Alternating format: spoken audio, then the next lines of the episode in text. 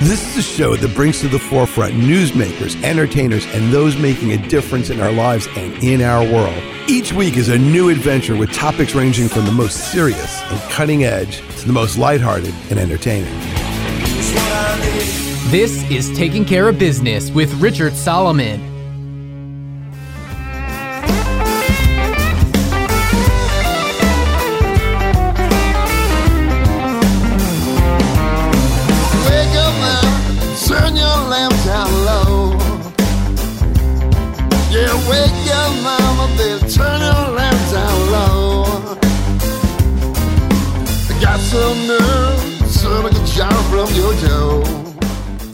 Greetings, everyone. Richard Solomon from My Father's Place Radio. That is the music of Kerry Kearney, and he's in studio with us today. So this is so. Just get a little bit more of a taste of this incredible music. Grandma seems to have them, grandpa seems to have them too.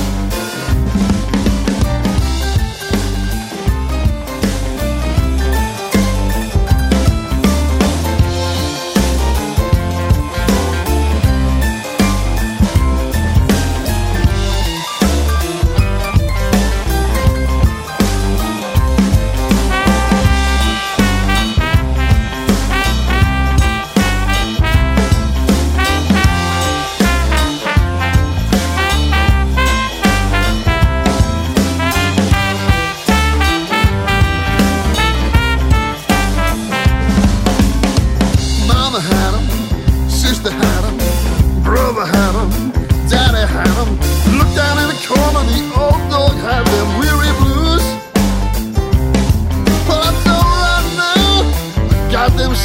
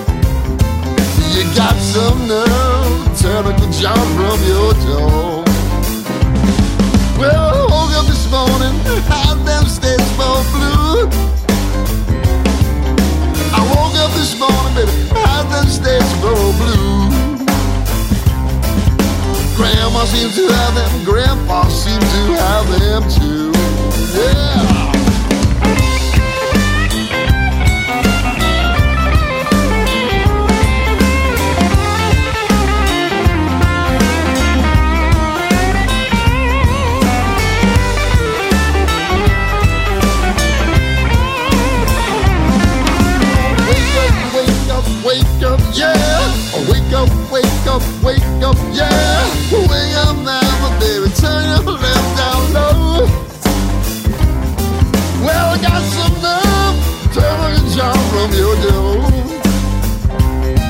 Yeah, you got some nerve, turn a job. That was awesome. Tell us first of all, Kerry Kearney, uh, master blues musician. Um, that was from what album? And from the Smokehouse Serenade, the new one. Actually, it's, it's been out about a year or so, a little more. And uh, we did really good on radio. We made number one, actually, on Blues Radio last April. So, um, and that was Statesboro Blues. Blues. That's an old um, Blind Willie McTell song that the Allman Brothers made very famous. But uh, I, I kind of kept my own little version of it. So that was it. Now I have to say, first of all, thank you because you did something really incredible last year. Well, earlier this year, which was you performed at my father's place for the United States Navy's Oh, yeah. USS Tornado crew. They were stationed over as part of Fleet Week at Kings Point, Mm-hmm. and we had part of the crew come over. I guess some people had to stay and guard the ship. and you put on a rocking performance, Mm. and it was just it was just the, the, the crew was so appreciative. Um, I think, and then we had a lot of people who are either alumni from Kings Point. We had some veterans in the audience. It was really really cool. Um, how many people we had there, and and just the raw enthusiasm. For thank you for doing that. It was just a wonderful. Oh yeah, our, our pleasure. It was great. You know. and anything for the uh, for the boys. yeah, Yeah, And- boys and girls. that's true. That's, That's right, true. gotta do that. You know, and we had some great interviews with uh, the whole crew. And we one of the cool things that we did is we had a veteran who's about ninety years old who is uh, in a ship during the 48 to 51 time frame, Hmm. not too dissimilar to the kind of ship that they were on today. And they're all comparing notes Oh, wow. about ship life then and now. Yeah. And it's pretty much, you know, it's, it's evolved, but you can see that, you know, a lot of it's the same.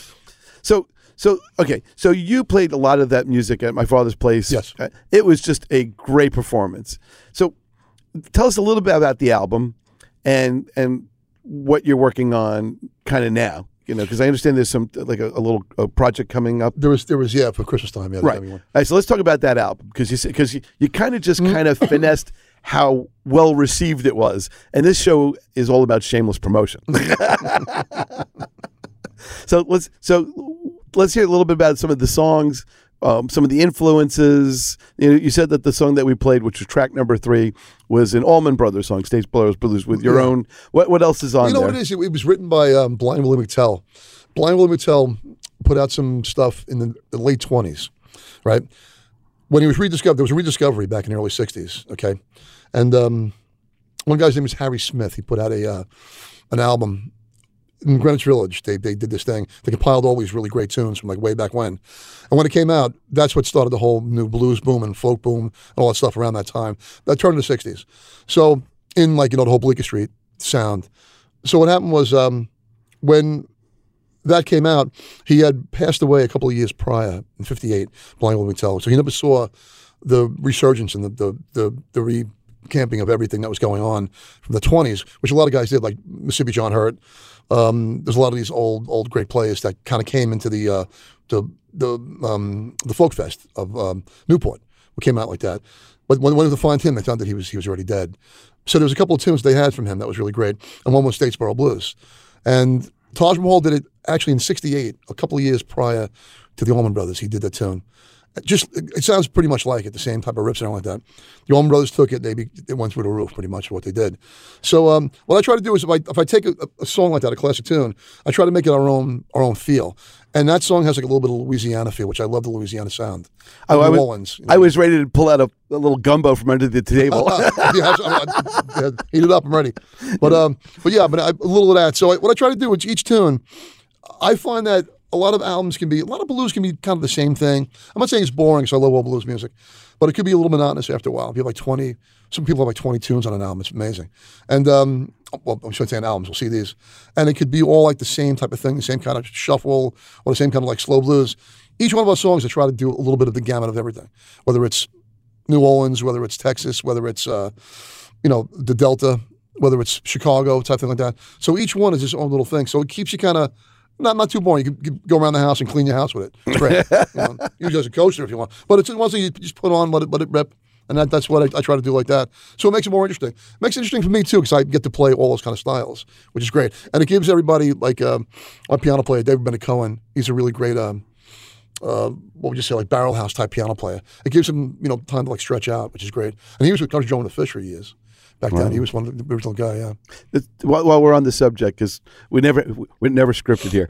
Tell, tell me about your current band and who's in it and who's played. Because you had a when you played at my father's place, you had this really great mu- musicians uh, on stage with you, and I thought they were just all stellar. With, with a show like that, I'm able to get all the plays I'm looking for pretty much. In my father's place, of course, it was great. Um, the Great South Bay, I do that too at the same time. I try to make it into a show where people are kind of hanging out. They come to see like a whole thing. My um, usual The usual what would say? suspects. My usual suspect will be only the three of us. I do like a trio. Okay, I also have a, a really great conga player, Nydia Miata, which is really fantastic, and it turns into this little bit of like a like a like a Cuban Afro-Cuban blues thing, which is really great at the same time. I have a that too. So I mean, that's that's pretty much the four of us. It's like it's, it's Nydia on conga, uh, Mario Stano, really really great great drummer, and uh, Jerry Sorrentino on bass. And those two guys were with uh, um, Savoy Brown for years. They were their, their backup band. And so I have a really, really unbelievable. To me, I always say to myself, "What do you sound so good?" I'm like, "Well, I got a great backup band." I mean, to me, it's like you know, without a band like that, it's it's you know, you could be. It's funny. You could be like a not a virtuoso guitar player. If you have a great backup band, it doesn't make a difference what you're doing because it's just it's just great. You know what I mean? And if you, if you are a virtuo- virtuoso and the band behind you is not that really kicking, it, you can really feel it. It's not, but that's the real meat and potatoes of everything. Great drummer and a great bass player, and those guys are great. So who do you who do you like to go? Like, if you could just put on a pair of sunglasses and go in stealth mode and go out there, who would you like to actually see as an audience member and as, as a fan right now who's out there? You know, You know, there's there's a lot of people. Um, it's funny. I, I the other night I played with um, with John Hammond. Oh wow. And I'll be an audience member, like you know, watching that. But I, got, I, I actually got a chance to play with him actually on the same stage, which is great. Him and the um, and um, um, Guy Davis. Thank you. His name. But Guy Davis actually is the son of Ruby Dee Davis, the, the actors, and uh, he's a really, really great Robert Johnson type guy. And what we did was we did a Robert Johnson show, and it was it was myself, guy named Rob Europe. He's an up and coming guy from the island. Um, Guy Davis and um, and John Hammond, and I thought it was, it was it was fantastic. It was great. It was out at the Suffolk Theater. It was amazing. But it was it was a Robert Johnson night. It was fun. I like that kind of stuff. I like watching Delta like that. Delta Blues is really, really a lot of fun. And I'm going to go pretty soon. I'm going to go to. Um, actually, I got to talk to Epi about doing this sometime. I'm going to a uh, a Django Reinhardt uh, show, and it's a uh, Django was a, a player from way back in the uh, in, actually actually in France. He was a gypsy who only used two fingers because he got it burnt off. The rest of his hand was burnt in a in a fire. Oh, wow. Django. So he only plays with two fingers, and he's just he plays better with guys with all the fingers. You know what I'm saying? At the same time, but he passed away in '53, and uh, it's gypsy jazz, and I like doing that. I like watching that stuff. That's amazing. You know what I mean? I like because I a lot of ways too. I don't mind. So I have a really really bad allergy, and it's killing me. I think I'm doing some kind of drug or something like that. It's killing me. Have a little have a little water. yeah, that, that's yeah. But anyway, but um, so, but watching that's great. I love, and it's not something that I do. It's it takes a lifetime to learn that kind of music, and to me, it's like watching something I, I just don't really. I understand it, but I can't really do it. So to me, that's that's great watching that like that. If I'm saying, wow, that's really cool, you know. So Now, do you have like an amazing record collection? You know, in all the formats. you know, you know, I did it one time. It's funny. It's funny you say that because for a while, in my in my actually CD player, I had the greatest hits of of um, Desi Arnaz. Wow. And it was all because he was actually stuff. he was Yeah. actually really good. People was- don't realize that he was really really good at what he did. And the recordings were, were pre I Love Lucy. And what they did was, I think it was CBS or somebody gave him the opportunity to go out in the late 40s to go around the country as this team. So it was, was, was Lucy and Desi, and they were doing stuff, and she did all the little. And in the show, you see their little skits. Is a lot, lot of singing stuff is from their show they did, and that, that's what started the whole thing to get out there and do it. So they wanted to see what the reaction of the, of the public was, and that's what it was. And I had that on because it was like something. Radio was like you know kind of down on me a little bit with stuff. I wasn't really into it too much. Trying to find something on the radio, even late at night, I can't find stuff. Even on like a public radio, I can't find anything sometimes. Although now it's different, but uh, it's getting back into that little realm. But for a while there, it was not that good. So I listened to that. I have that in my thing. Django Ron, like I was saying about Django. Uh, some really obscure blues stuff. And uh, maybe some classical stuff, but uh, things that I, I don't really normally do. I like doing that like that. So so where do you go record shopping now? Now that the classic, okay, because the classic places that all of us used to go to, Right. uh, you know, when we would travel and go to like New Orleans or Right, Chicago, right, whatever you go. You know, I remember going to the Caribbean and I literally walked into a store and I said, "Who who are the best?" Local artists, Ah. and they, they thought we were like feds or something. 'cause, you know, and I said, no, no, I, I collect music. Just who's really good. So when they realized that we were really just music fans, but I, I, I went to Spain and I was like, like who's the Madonna of Spain, you know? And I and I would just collect music, but it, it, you can't really get that. There's really no J&R Music World. There's no Tower Records. There's no Sam the Record Man like there was in Toronto. Right. And then of course our friends at WLIR used to get everything from overseas and shipped, you know, to the states way before they uh, hit our shores. But where do you, where, aside from eBay, where else did you? Did, where did you go now? Where did you go when those outlets were available? Well, I used to go, well, Sam Goody, of course, back then. There was a place called Titus Oaks. It was on, um, it was on Avenue U and um Ocean Avenue in, in, um, in Brooklyn.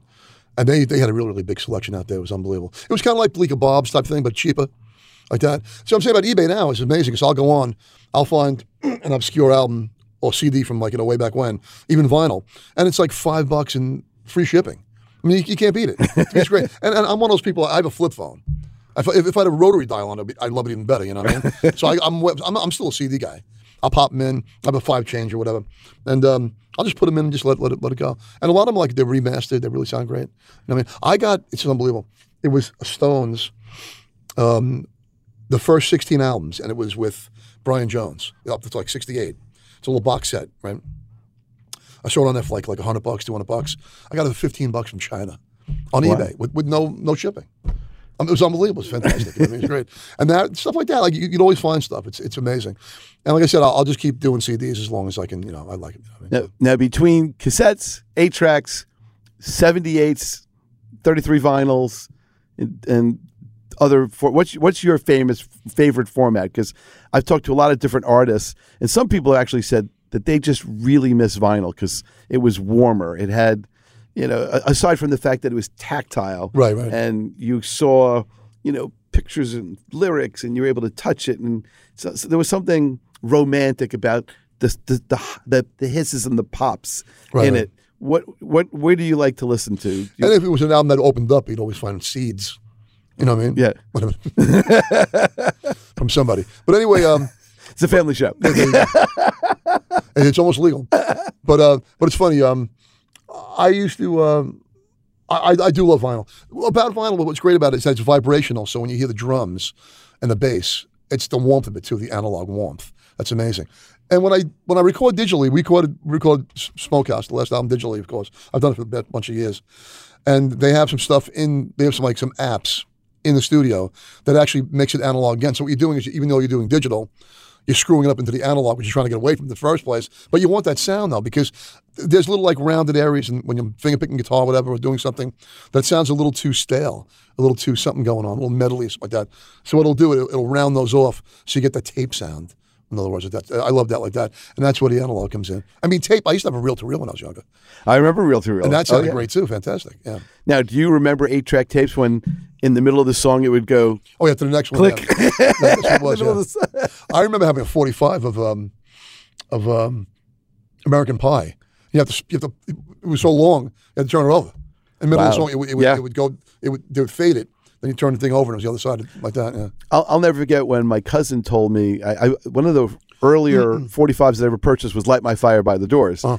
And then my cousin told me, she said, you know, on the album, there's a longer version. That's the, yeah, yeah. you know. I have something about the Doors. It's funny you said that. When I was about I was about six or seven. I think I was probably six. It was '67, so I was born a little bit later in '67. I mean, I was born in 1960 in August. So this was like um, probably around Christmas time, I guess, in '67. My brother bought the album home. I remember laying in bed and hearing "Light My Fire" like 3,000 times, and I couldn't stand the Doors after that. Wow. I mean, I, I like the Doors. I, I did, you know, eventually get into them. But it's like I remember hearing, I was like, that's about the sound of the organ just like killed me. You know what I mean? And I'll tell you what, about 20 years ago, I was walking through the village, right? The bottom line was still open, great bottom line. And uh, a guy walked up to me and he says, listen, I have two tickets for, uh, you know, Ray Manzarek tonight. If you want to come and see him, it's for the second show. So I wasn't doing nothing. A friend of mine was with me, so I said, "Sounds great." So we'll go in. So we we played the bottom line back then, actually. So I, I knew, you know, I, I knew all the guys out like Stanley and everybody. And um, so I walked in, and I'm like, "Oh, Gary, what's going on?" So, so I said, "Listen, I took tickets from this guy. Come on, I sit over here." So he sat us down, and uh, Ray Manzarek came out by himself, and he played. He didn't sing. He started playing the tunes. He'd, he'd say a little thing. Well, me and Jim, we were on the beach, and this came out of the song. And so he started playing the tune, and the whole audience sang. It was the most unbelievable, and that right there made me like I my respect more for the for the Doors again. But he was doing this stuff, and it was such a great, great show. I remember singing with everybody. It was really, really, really amazing. It was really great. Wow. All right, this is Richard Solomon with Kerry Kearney. We'll be right back. Don't go anywhere.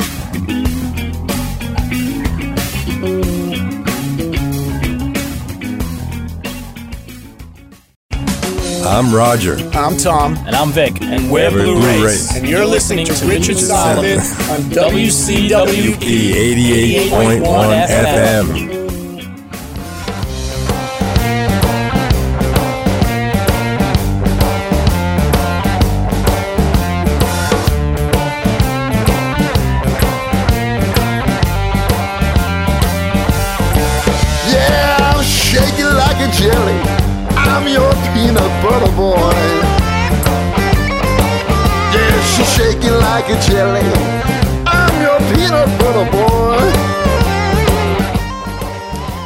Richard Solomon.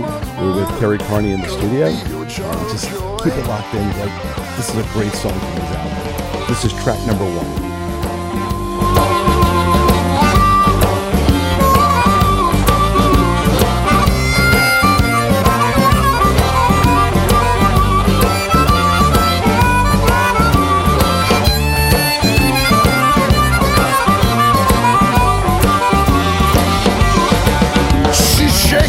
A jelly. I'm your peanut butter boy. Yeah, she's shaking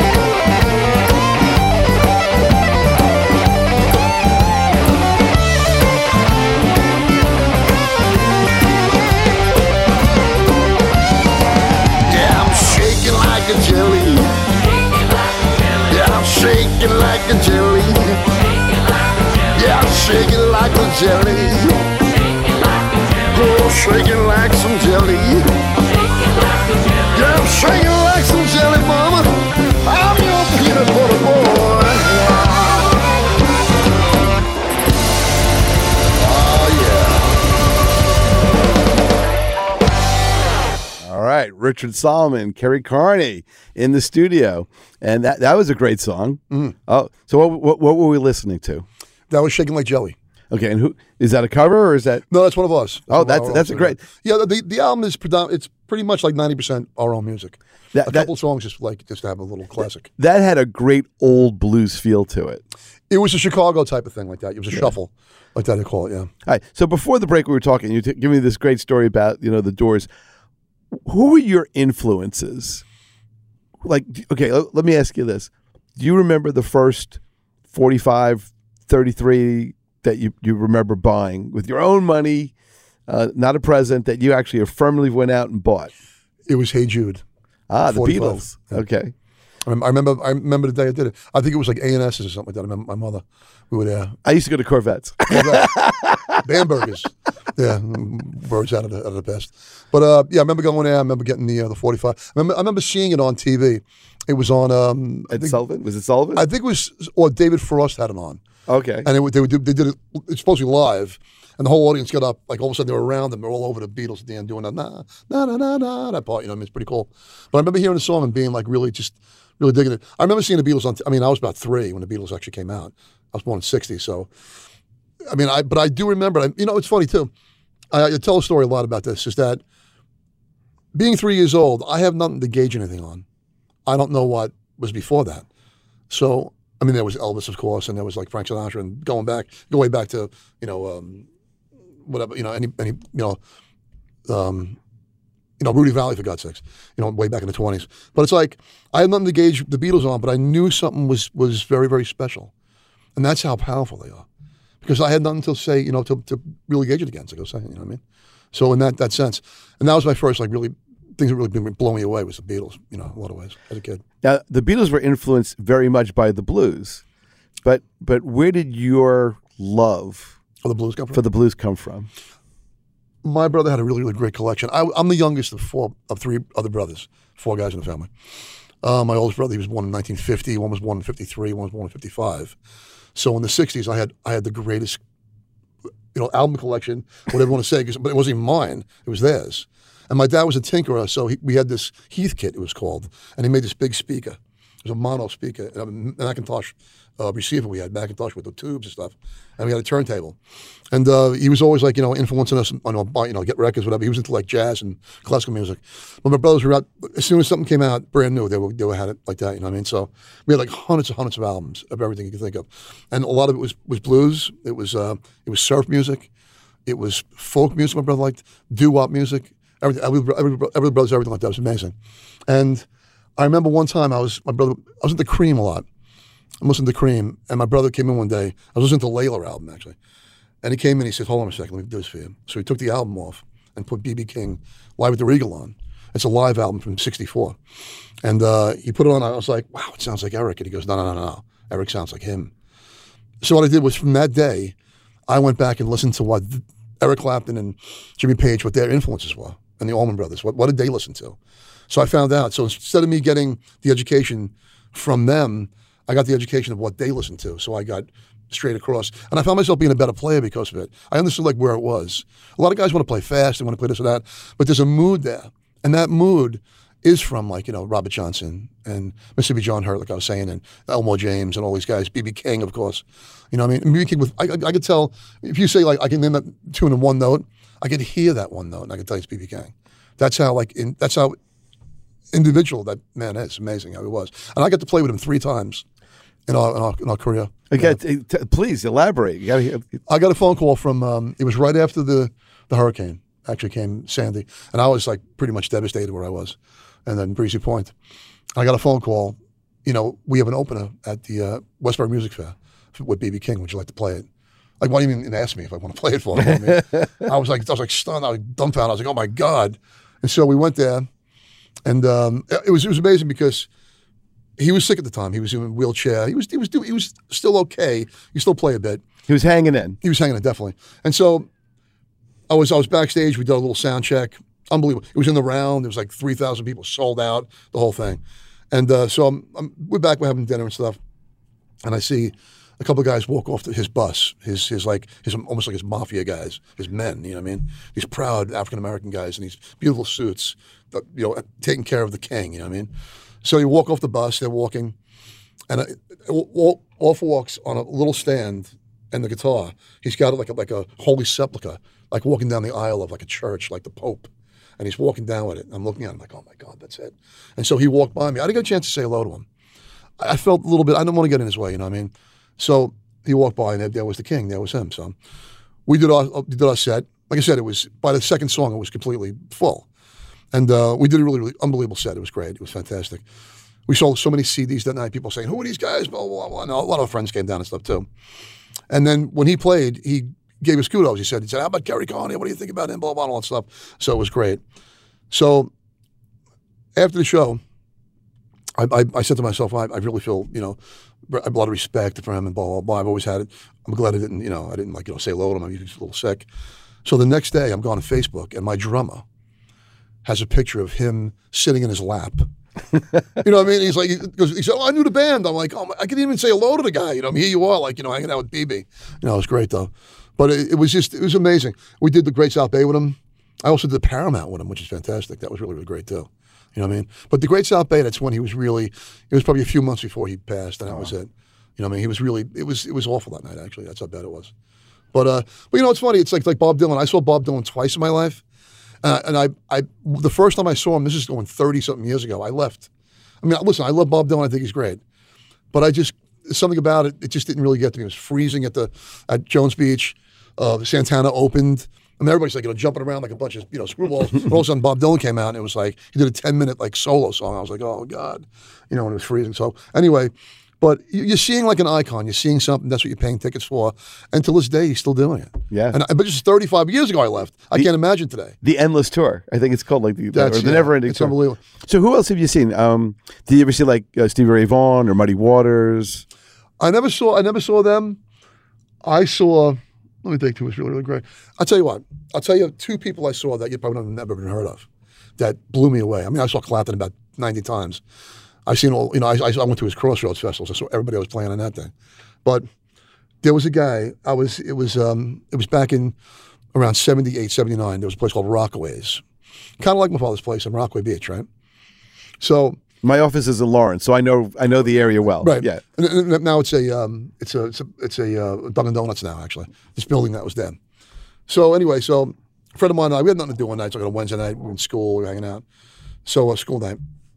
We said, listen, Robert Gordon's playing things. It's like rockabilly stuff, right? And I don't know Robert Gordon's playing at my father's place. So. Yes, and he has played already. He, yeah, yeah. yes. So I went down, and um, maybe 25 people showed up. It was like middle of the week. It was probably raining. So I'm standing there watching the stage. I'm like really close. And in about the third, maybe second or third song, the guitar player was my, my jaw was hitting the ground. I couldn't believe what I was watching. You know what I mean? 'Cause I never saw anything like it before in my life. And he played exactly the way I wanted to play, watching this guy play. And I was like, so I was a young teenager. And the guy next to me looked at me. And he came over to me. I didn't know who the guy was. And he goes, "Is this guy like the best guitar player you've ever seen? Like, what are we watching?" I was like, "I was like, yeah, this is unbelievable." And his name was Danny Gatton. His name was, and Danny Gatton did play at my father's place and stuff, and it was amazing. And the sad thing about him is that he uh, he had taken his life like a long time, about thirty years ago, and um, it was an eye opener. I swear to God, I went home, I put I plugged my guitar in. I didn't I didn't get out of the room for a week. I was so influenced by it. I was so blown away by it. What was it about his style that really brought something? You know what it was? It was like watching like Scotty Moore from Elvis Presley or one of those guys, like on like some kind of really heavy duty acid or something. Like something that you would just like I mean, I mean inspired by it. Yeah. I, I shouldn't say drugs inspire you, but it was like this Deep. he took it to another Right. realm and he played old instruments. He played an old Telecaster. People that understand guitars out there. He played an old amp. And he just everything, his tone, the way he played, everything. It was just just really amazing to watch it close up, and nobody knew about it. And then about a month later, on the cover of Guitar Player magazine, to me that was like a Bible. I'd read that, and I'd, I'd go out and I'd buy records of people I'd read about. You know what I mean?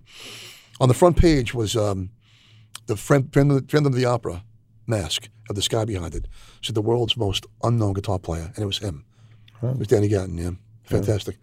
He played. Um, was it? Uh, Place in the City, Lone Star, Lone Star Cafe. He played a lot.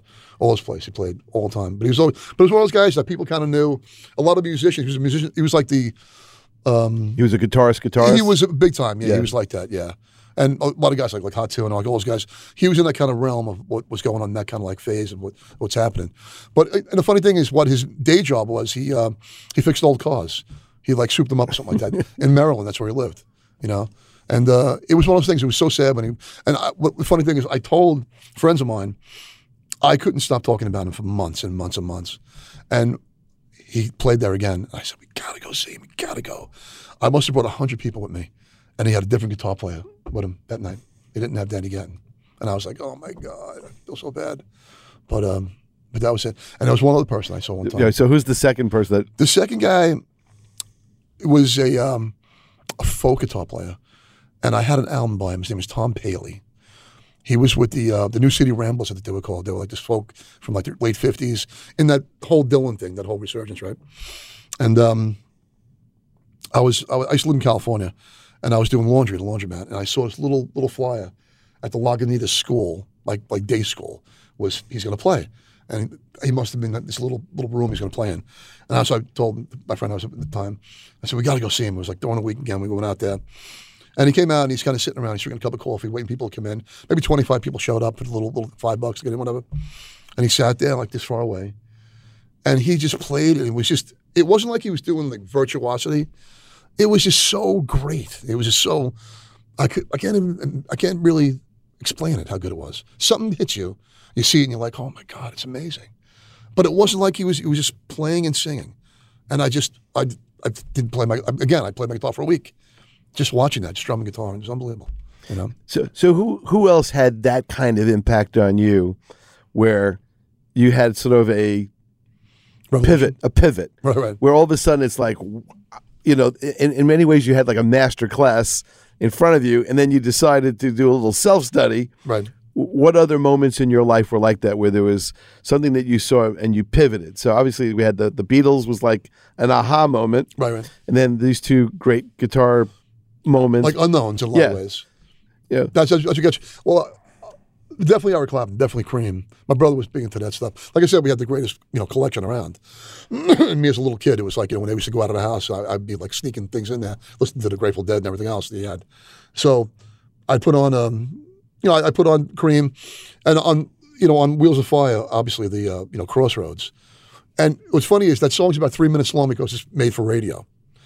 And you can hear it. there was little edits in it at the end. All of a sudden he's, he's playing, and all of a sudden it, sh- it shuts till he starts singing again, and the whole thing like changes right there on the recording.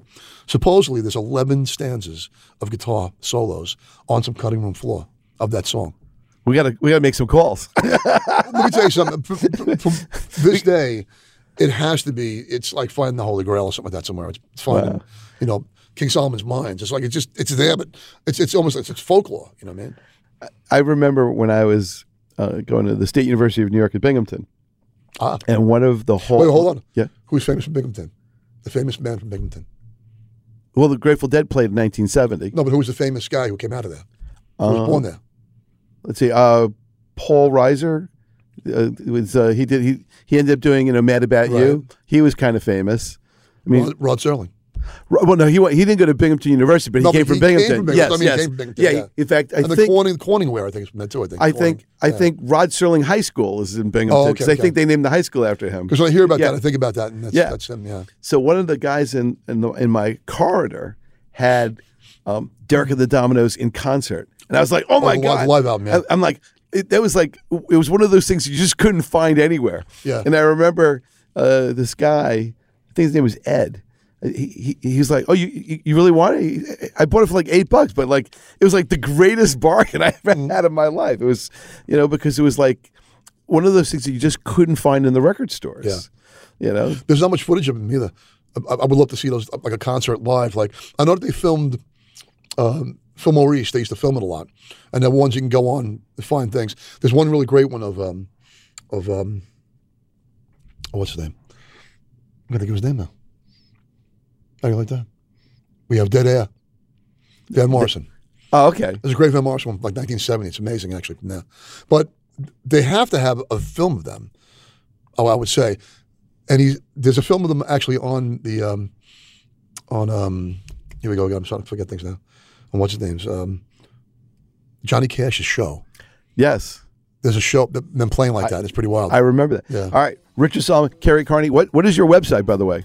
It's kerrykearney.com, official.com, kerrykearneyofficial.com. All right. So we'll be right back. We got a little bit more radio to go. Don't go anywhere.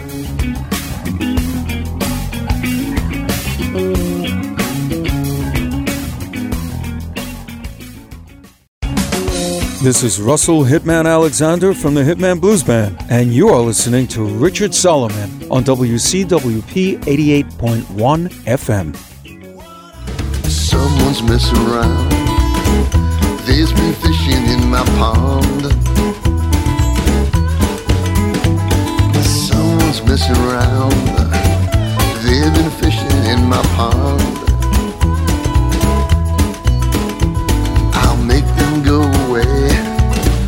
I'll wave my magic wand. Yeah, buzz, buzz, yeah. Buzz me like a bee.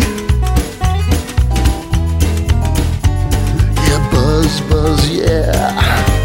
Honey buzz me like a bee. Your sting has got me balling. You make honey just for me.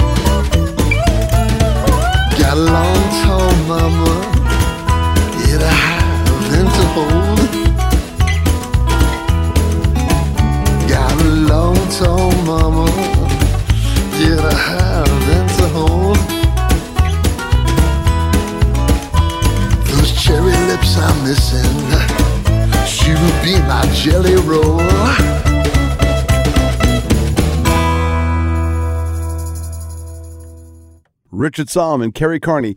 So what was that? Was track number two? What was the name? Of, what was the? That's long, long, tall mama. Okay. So when you finished producing that album and you sat down and you listened to the whole thing straight through, what did you think? What was your first impression of hearing all of this great collection of music? You know, it's it's it's really difficult because you're so close to it. Um, I need like a virgin ears to come in and, and listen to what's going on. I love that when I bring somebody like even off the street. I'll take some, you know, out, out in the middle of the studio. I'll walk out and I'll say, "Listen, hey, could, could you come in a second? No, you know, somebody in, and I, I let them listen to it. And a lot of times I feel like they they kind of like they're maybe being nice about it, so I got to be careful like how I'm taking it at the same time. But I think that you know, if you can separate yourself from it, it's it's it's good. It's if I don't listen to it for a long time, it's even better. And I haven't heard this, and I haven't probably played it in I don't know how long. So I do play the songs when we're playing live. So, but hearing the actual well, recording of it, I'll listen to it. If it doesn't bother me, then it's good. If it bothers me, that's that's that, that's terrible. I'll say, oh man, I should have ch- changed that, whatever. You know what I mean? But otherwise, everything, but everything's fine. Has your music evolved? Yes, And Uh, it, has it evolved because you've been critical about it, or you decided that you wanted to just go in a new direction? You know what it is? I I stopped being picky about it. That's the hard thing. When you go record something, go do something, and you you have this this idea of like being a perfectionist, which I used to do all the time. But a lot of music is not perfect. A lot of like a lot of blues stuff, it can be, be a little out of tune at times, or this or that when they're playing. And there's something about the mood of it. I, I had a friend of mine who was a classical uh, guitar player, and I, I I played him a blues thing one time. Not that I played, but I think it was maybe some Muddy Waters. And he was like so appalled by it because he was like, "Oh my God, this guy's terrible." Blah blah blah. But he's not seeing the mood of it. it there's a certain mood in the music. That's what I was saying before about learning from the people that, that Clapton listened to and this and that, and the Stones listened to. When you listen to that stuff, you're getting the education they're getting, understand what it is. And a lot of music that you listen to, it's it's really not polished. It's what it is. And I tried going through this one, especially by not having it polished, by just letting it rip like that. And you know, we we, we rehearsed it before, and I played a lot of stuff live prior to that. So we went in. It wasn't like just going in blind with it. You know what I mean? So that that, that helps when you, you know paying for studio, whatever it is. We had somebody take care of it actually, so it was a little different. But um, but I mean, hourly, it's like you know when you're in there, you got to work. It's not like sitting at home making record, you know, in your bedroom. It's like every second it goes down, all of a sudden, boom, there's you know it's on the clock. So you got to do it like that. So, but I but I find that doing something. I find also if I do one take of something, it's fresh, and I feel like and I like it when I listen back to it. That's fine. Get rid of it. Leave it on there. If I started doing like a bunch of takes, I'd be there for like three days just trying to get the right guitar sound, and it'll sound like just like the first time I did it. You know what I mean? There's a story about Glenn Frey, and um, with with the line "City Girls," I seem to find that early from um, the Eagles, and um, "Lying Eyes." It took him three months to get that one line. Wow. Three months. Did, did you ever read the biographies of any of the blues musicians? Oh yeah. that you really cherished as being influences to you? You know, they all have a similar story. They're all like in the same kind of boat. It's always like, you know, about the poverty, about this and that, about where they came from, where they're playing, which is amazing. They play like in these grocery stores back then. They move everything out of the way, all the all the aisles out of the way, and that was their juke joint. Like there was no real bar for them back then. You know, a lot of them bigger city, bigger cities had stuff like that. But when you're rural with some of the stuff, like when you had Sun House and you had like Robert Johnson, I mean, they would just move stuff out of the way, and that was your juke joint. You know what I mean? So there was a guy, his name is Peter Guralnick, I think his name is. I'm not sure how to pronounce it. But he wrote a, a, a book about Robert Johnson. And it was just amazing because he was this college, when he was in college, actually, this is back in like 1961 or something like that. He heard, for the first time ever, he heard Robert Johnson play Hellhound on My Trail. Hellhound. And it's, it's a song that's really, and if you look back at the history of it, Robert Johnson did two recordings, two places he recorded. One was in Texas, and one I think might have been New York. I'm not, I'm not sure exactly. But he did like maybe about 10 songs in one place and like 15 songs somewhere else, you know what I mean? And a couple of them, there, there's there's two takes of a couple of songs they have on some of the, the, the later albums. They have that, but the one song called "Hellhound on My Trail," it's only one take of it, and the way he he described it was like he could see Robert Johnson playing this song, and all of a sudden, like you know, all of a sudden he evaporates into a, a puff of like purple smoke, and leaves the earth. Like the way he, he said it, it was amazing because that song is so it's so eerie and it's so whatever, and the whole folklore is that he sold his soul to the devil, and Hellhound on My Trail is a part of that whole thing. Me and the Devil Blues, it's all in there. You know what I mean? And even Crossroads. Suppose you go to the Crossroads, and you go there at night, midnight, and you hand your, your guitar to this guy named Legba, and he tunes it for you and he gives it back to you, and in, in exchange he takes your soul. That's what it was. And there's another guy too. It was um, another Johnson too. Besides Robert Johnson, had the same moniker of that whole thing. Although Robert Johnson is, takes on the whole the fame of it. You know what I mean? And the funny thing, he's, he's he was 27 when he died. He was young, yeah. He was the 27, but so was uh, you know, so was Brian Jones. So was Jimi Hendrix. Jim so Har- was- I think Jim, Jim Morrison, Morrison was, and so Janis. Joplin. Yeah. A lot of people were, even, even Kurt Cobain. yeah. I mean, and these people like they're they're really. I mean, Kurt Cobain was like the father of that music. You know, what I mean, Grunge, yeah. and a lot of these people are so big in their in their their fields of what they did of the abuse they were doing. You know what I mean? That it's that he basically is the father of rock and roll, if you ask me, and that happened to him. So for him to become famous, I mean, he's a you know, is it's amazing. One thing about Robert Johnson also, uh, if you're a fisherman, it's it's kind of a weird analogy, but I call him the striped bass of blues. When if you if you if you're a fisherman and you get a book about fishing, you go through it. There's bluefish, there's a paragraph.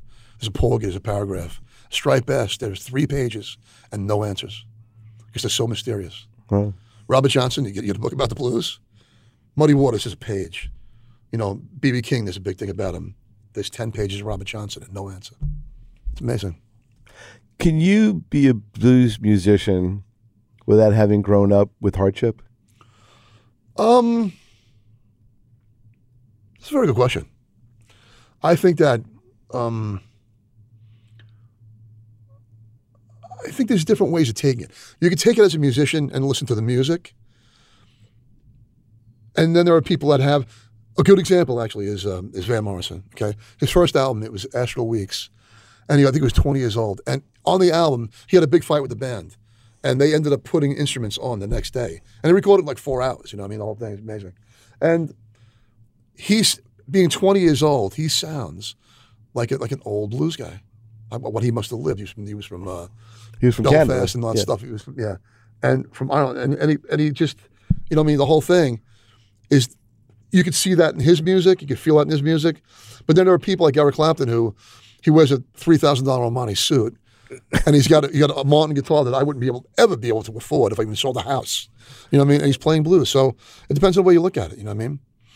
I, I think being growing up the way I grew up, I grew up in a like a I don't say middle class, maybe a lower middle class Irish family and German family, whatever. Back in you know Catholic, whatever. You know, in school with all my friends and blah blah. blah. We didn't really have much. You know what I mean? I don't know if that that does it. Where I'm sitting there trying to think to myself, am I having hardship? It's not really hardship, but what these people probably had. You know I mean? Where do you reach inside you to get that blues feeling? Where does that come from? Where do you Um, what do you draw upon? I'll tell you what. I'll, I'll show you. Okay. Uh, but this is our last segment right now. Yeah, yeah. Well, but the, the answer is to this. We can always do more well, more well, tape. this, this thing's called bonus features. There's ways of doing things. Where I'll, show you really quick. All right, cool. See, this this is the magic of both uh, radio and television. So here we go. And if you notice, there's no auto tune.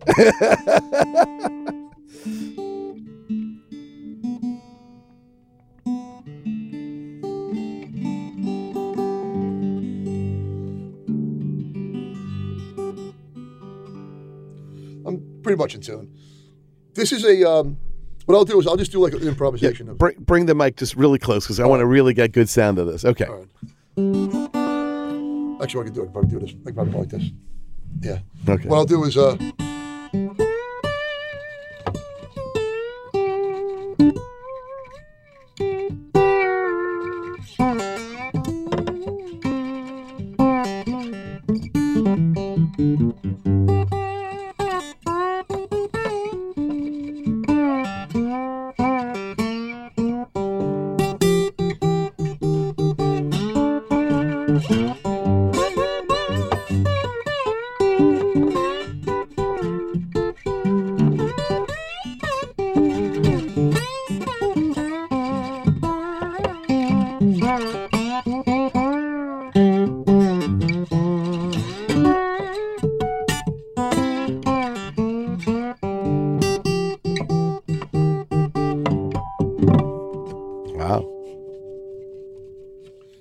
That's just a, a Bravo. improv thing. You know what I mean, and where I'm where I'm digging into or where I'm, I'm looking for, I really don't even know.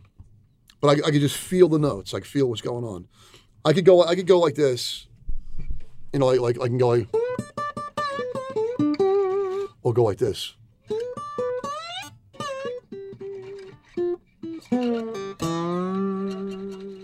It's a voice coming out like that. I can either do it mechanically or not mechanically. So when you write music, tell me about your your writing process.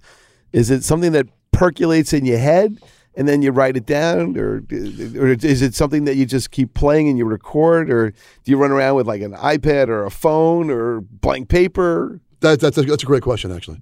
Um, everybody's, you know, I'm not I'm not a prolific songwriter. I'm not like that. I'm not like a like a Bob Dylan type guy who probably wakes up and he writes songs. You know what I mean? I mean, he probably did it one time, obviously, and remembers like you know ten stanzas of a song, verses. You know what I mean? But what I'll do is I'll be riding along in my car and I'll just be humming something, and I'll, have music first because it's hard to put words to music. I don't know how Elton John did it. I'm, I'm sure maybe because I'm Bernie Taupin, he must have gave him maybe a melody, and then Bernie maybe, you know, kind of put the words in. I'm not sure, or he gave it to him and he did it. Because when you have a meter of, of music, Paul McCartney, yesterday, the, the working title was Scrambled Eggs. Scrambled hmm. eggs, da da da da da da da, and that's true. But scrambled eggs is the same syllables as yesterday. So when you have that, that's much easier to yeah. It's it's it's easier to do it like that. You can sing anything to anything. When you make a parody of a song, you're singing the same syllables into a song. But if you have if you have words already, it's hard to put it into that thing. But I'll I'll have something like you like shaking like jelly. Like I was sitting around going, she's shaking like jelly. I started like singing it. You know what I mean? And and a lot of it's like tongue in cheek. A lot of blues music has this thing where it's it's like a uh, a double entendre at times. Uh, it's it can be funny. You know what I mean? Somebody's thinking a lot of the women will like that with stuff. Pet My Poodle, they had always like crazy crazy tunes like that. And um, but uh, you know, let the good times roll. Da, ba, da, ba, no, Let the good times roll. I mean, I've made up a million blues songs just by doing it like that. You know what I mean? But I didn't make that one up. That's just BB King does that actually. But um, but that's what I mean. Like something like that. It's like it's as easy as like a couple of words you're singing, and that's how it is. There's, there's no real, no real heavy formula to it. I don't think. Not in my my head anyway. Do you walk around with a pad or a, a recorder just because you want to make sure you get it? I've done that before. I've called friends and and sang it into their phone and said, "Don't erase that like that." I used to have one of those little, um, little small, little, little, uh, small tape, the mini tapes. I had that. I would, and what I would do is I'd do it for like about a year. I'd hum something in it, I put it away. I wouldn't even look at it, but I know I had it down. So and I'd make it make an album at the end of the year. I'd take out maybe like ten or eleven songs or, or melodies and go like that and just have it like that. Wow. Yeah. So w- this has been going really fast. We only have a couple of minutes left, but what what would you like to talk to the, all the people out there who don't know your music? What do they need to know about you and your music and your heart and your soul when it comes to what you do? You know what it is? What I like doing is I like I like when people dance. Number one, and people have a bad. Uh, it, it's got a bad stamp on it, blues music for some reason. I think jazz does that too in a lot of ways, and it's, it's like the least selling music I think is jazz, obviously, maybe classical music these days. But but blues, what I try to do is I make it so it's it's dancey. So in a lot of ways, like say you're a husband and wife, the husband says, "Let's go out and see Kerry play tonight." Well, what does he do? Blah blah blah. He plays guitar. Oh, I don't want to see that kind of junk. But if she understands that we play something you could dance to, and she can get up and dance, then both of them will have a great time together. And that's what I feel. I try to give that thing where I'm not. I am playing for myself. I do enjoy what I do, but then again, it's like it's. I have to make them enjoy what I'm doing at the same time. And if you can marry those two together, then it's then it's great. We're not try to do that. Would you say it's accessible blues? Oh, absolutely. Yeah, no, it's, it's like that. Yeah. It's something you can hear. It's familiar. That's one thing. It could be original because, I mean, I think, you know, to get an original style is one thing. When you hear Jerry Garcia, you know it's him in two seconds. When you hear so and so, so and so, two seconds. But it's like, you know, to get yourself an identifiable sound, I think on Slide, I kind of have that kind of thing going, which is really, really, you know, to me, it's a blessing. And, uh, so in, in that that sense, it's like that. I mean, you know, it's it's like anything else. Either you, you'll you know you can love it or you can hate it. But I try to get in the middle so that everybody can kind of like you know come to a, you know a, a conclusion that maybe they'll all like it. Hopefully, right, in the last minute we have left, you're working on a Christmas project. with Michael Falzarano, yes, Okay. And you'll be playing uh, at my father's place? yes, on the twenty eighth of December, Saturday, and we're going to be hopefully we'll have it have it by then. But even if we don't even have the album, we'll have songs from the album. That'll be great. Christmas Right. songs. So if you're listening to this in the future and you missed it, at least there'll be an archive of this. and if not, buy your tickets now. and uh, go to kerrykearneyofficial.com. Official.com is All right. And how do you spell all that? Oh, it's K E R R Y K E A R N E Y official.com. All right. There you go. So thank you so much for Thank spending. you. This was a Great. great Good to see you interview. It was, it was a lot of fun. I, I loved seeing you and hearing you, Thank you and too. I, I really thank you for the honor of you being in the studio today. And I love that little acoustic thing. Cool. All right, Richard Solomon. We will be back next week. Be safe and have a nice time.